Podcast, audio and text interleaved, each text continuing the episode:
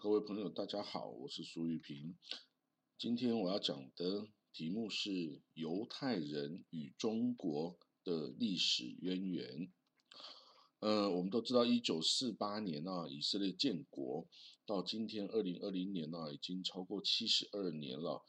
呃，但是在漫长的犹太人历史上啊，老实说，这只是一个非常短暂的时间，因为依照犹太历啊。二零二零年是犹太历的五七八一年，五千七百八十一年，哦，所以这个是非常悠久的一个古文明哦，犹太人。历史上呢，曾经有若干的犹太人哦，他随着这个丝路啊的商队啊，分别经由陆路或海路来到了中国，其中以开封的犹太人社群历史最为悠久。犹太人呢？两千年前被罗马帝国驱逐出这个自己的家园之后呢，他流散在欧洲、中东、印度等等全世界。那因为他的家族凝聚力强啊，犹太信仰也非常的独特，力抗这个基督教文明和伊斯兰教文明的同化压力啊，以至于迄今啊都还能保持这个犹太教的认同啊。那绝大多数古代与犹太人同时存在的古老文明啊、民族啊，都已经消失在历史长河里。那只有犹太人坚决的维持了传统与对自己民族的认同。那当然也有极少数的例外啦。那开封就是一个。嗯，为了考科举啊，当官，在中国的犹太人啊，之前呢有人把他们称为蓝帽回回。这些犹太人呢，最终啊，还是与中国人呢通婚融合到了一起。在十九世纪的时候啊，这些开封的犹太人已经完全的忘记了自己的犹太教信仰与语言跟民族认同，他们已经不会读祖先传下来的希伯来文经典啊，摩西五经。那跟中国人通婚之后啊，面貌也已经与中国人一般无异了。那这个好像就没有抵抗似的，就被中国人给同化掉了一样。但是这个是犹太人生存史上极少数被同化掉的案例哦，在欧洲、在美洲、在其他任何地方，他都没有被同化掉。哦，那我们看说，从清末明初那个时候啊，从十九世纪末期啊，自欧洲开始的犹太复国主义，就是所谓的锡安主义 （Zionism）。他呼吁全世界的犹太人啊重返家园，重建犹太家园。当初呢，随着西方殖民帝国势力进入中国的犹太人啊，主要是十九世纪来自中东的斯法拉蒂族。斯法拉蒂指的是来自西班牙、北非与中东地区的犹太人。那这个与来自中东欧、德国、波兰地区的 Ashkenazi Jew。他在习俗、文化、语言啊，甚至长相都有很大的差别啊。那这些法拉第柱哦，这个北非犹太人呐，他们经过海上丝路的通道啊，前来中国经商，主要是在香港啊、泉州、上海等沿海城市经营商业的贸易，尤其是洋行与金融业务，所以他们十分的富裕，也拥有很高的社会地位。那到了十九世纪末期啊，沙皇的俄罗斯帝国，他对境内五百五十万的犹太人啊展开大屠杀。为什么呢？因为一八八一年三月啊，沙皇亚历山大二世遭到刺杀，那沙俄帝国的政府啊，将这个归咎于犹太人。那继位的亚历山大三世啊，就展开了全面对。犹太人的种族屠杀 （genocide），一八八一年、一八九二年、一九零三年三次大规模的屠杀犹太人啊，使这个沙皇沙俄境内的犹太人吓坏了，纷纷举族大规模的出逃。中国境内也因此由俄国逃来了大批犹太的难民。到了一九一七年啊，俄国共产十月革命之后。原沙俄帝国的贵族、军官与好几万名的俄俄罗斯犹太人与东正教徒，他们一起由欧俄啊向东逃跑，要逃避苏联红军的追杀呀，最后从西伯利亚迁移到中国东北的哈尔滨，所以哈尔滨呢也成为今天许多这个以色列犹太人的故乡。呃，以色列第十二任总理 Omer，就 Ehud Omer，他的祖父那个层级祖父及父母啊，就是来自哈尔滨。那十九世纪末开始有东欧犹太人逃离了这个沙俄帝国的统的的迫害啊，响应犹太复国主义 Zionism 的号召，成群结队来到当时鄂图曼土耳其帝国辖下的巴勒斯坦定居。他们花钱呢，向土耳其人或阿拉伯人的地主购买或租借土地，然后以集体农场 Kibbutz。的形式啊，在荒芜贫瘠的土地上开垦耕种，历经艰辛啊，顽强的生活着。等到第一次大战结束呢，巴勒斯坦成为英国委任统治的领土啊，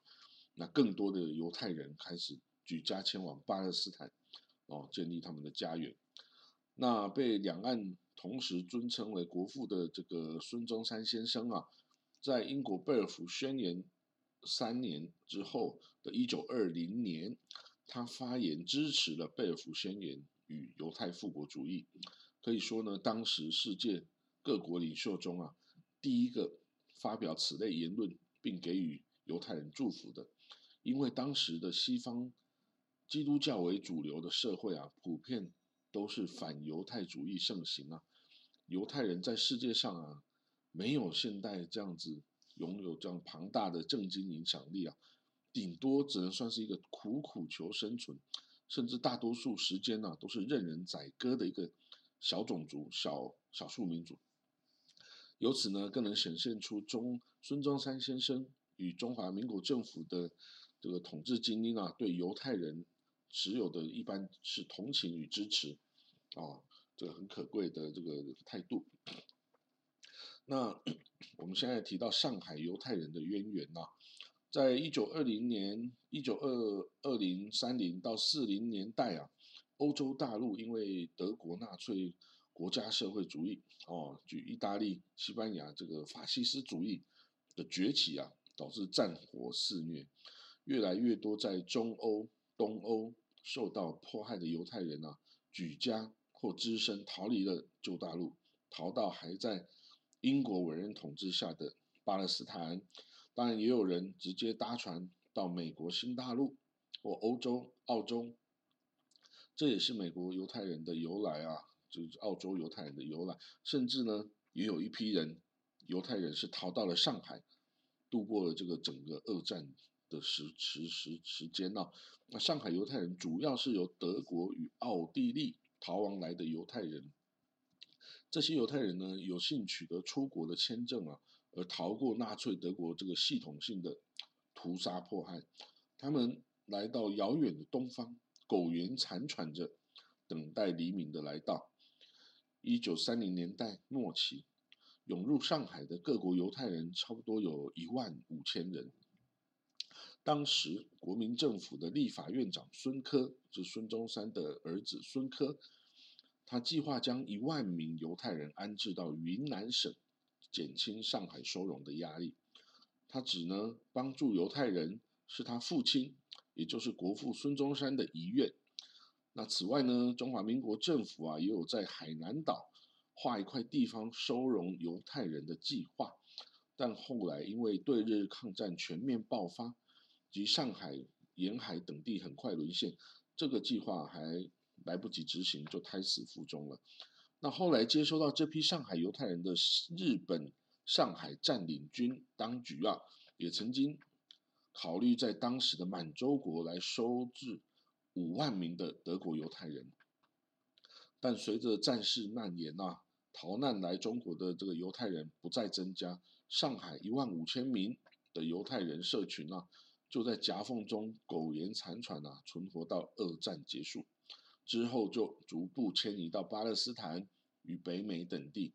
等到一九四九年呐，中华人民共和国建国时候啊，上海已经没有犹太社群的存在了。但是在看到这个巴勒斯坦的这方面呢，一九四五年二战结束，巴勒斯坦的情势开始混乱，阿拉伯人与犹太人啊相互攻杀，犹太人啊也向英国争取要独立建国，甚至为此暗杀英军司令。哦，凶手啊就是当日后成为以色列总理的 Menachem Begin 比金。当时啊他是被英国通缉的恐怖分子头头啊。但对于以色列而言，当然他是建国的英雄哦，这个成王败寇也就是如此啊。那面对了阿拉伯人与犹太人里外不是人的境地啊，最后促成了英国啊于一九四八年五月十四号宣布结束委任统治，全面撤军离开巴勒斯坦，他决定撤撒手不管了。那一九四七年。哦，出现一个联合国阿尤分治方案哦。一九四七年十一月二十九号，联合国大会通过一百八十一号决议，也就是联合国巴勒斯坦分治方案。它将英国委任统治的巴勒斯坦分为犹太国与阿拉伯国两个地方。那耶路撒冷呢，则由联合国来管理，国际共管。那当时的中华民国政府啊，他驻联合国代表团支持成立这个联合国巴勒斯坦问题特别委员会。嗯，这个委员会就是建议分割为 两个哦，一个犹太国，一个阿拉伯国哦的这个机构。但当时呢，中华民国政府外交部啊，对这个分治方案呢有点呃摇摆不定。一方面他想支持犹太人建国，一方面又要顾及。在联合国与中共对抗时，需要阿拉伯国家群体的支持，因此呢，在一九四七年十一月二十九号呢，在联合国分治方案呢，中华民国代表团投弃权票，但是呢，苏联、美国、法国等大多数国家都投了赞成票啊，英国则是弃权，那伊斯兰国家一概是反对票啊，那这个方案没有办法被巴勒斯坦的阿拉伯人接受。那阿拉伯国家组织联军，哦，准备一举消灭啊这些犹太人。当时的以色列的犹太人人口啊只有六十万人，阿拉伯人口就一百二十二万，啊，所以呢，当他宣布独立建国的时候啊，这是非常危险的，因为隔天阿拉伯联军就入侵了啊以色列。以色列国防军呢，就有一次又一次的战斗啊。控制了今天大部分的以色列领土，坚强的活了下来。哦，到了二零二零年的今天呢，以色列人口已经达到九百二十五万哦，其中的犹太人口大概七百万，啊啊，两百万是阿拉伯裔啊或其他。联合国建国以后啊啊，不是以色列建国以后申请加入联合国。那一九四八年十一月二十九号。联合国讨论以色列申请加入会员国的时候啊，中华民国代表团投弃权票，哦，所以以色列当时没有办法加入。到了一九四九年三月二号，中华民国外交部长吴铁城啊，向以色列外交部长 Moshe Shalet 表示同意两国建交。然后在三月九号，中华民国政府也改变立场，支持了以色列加入联合国。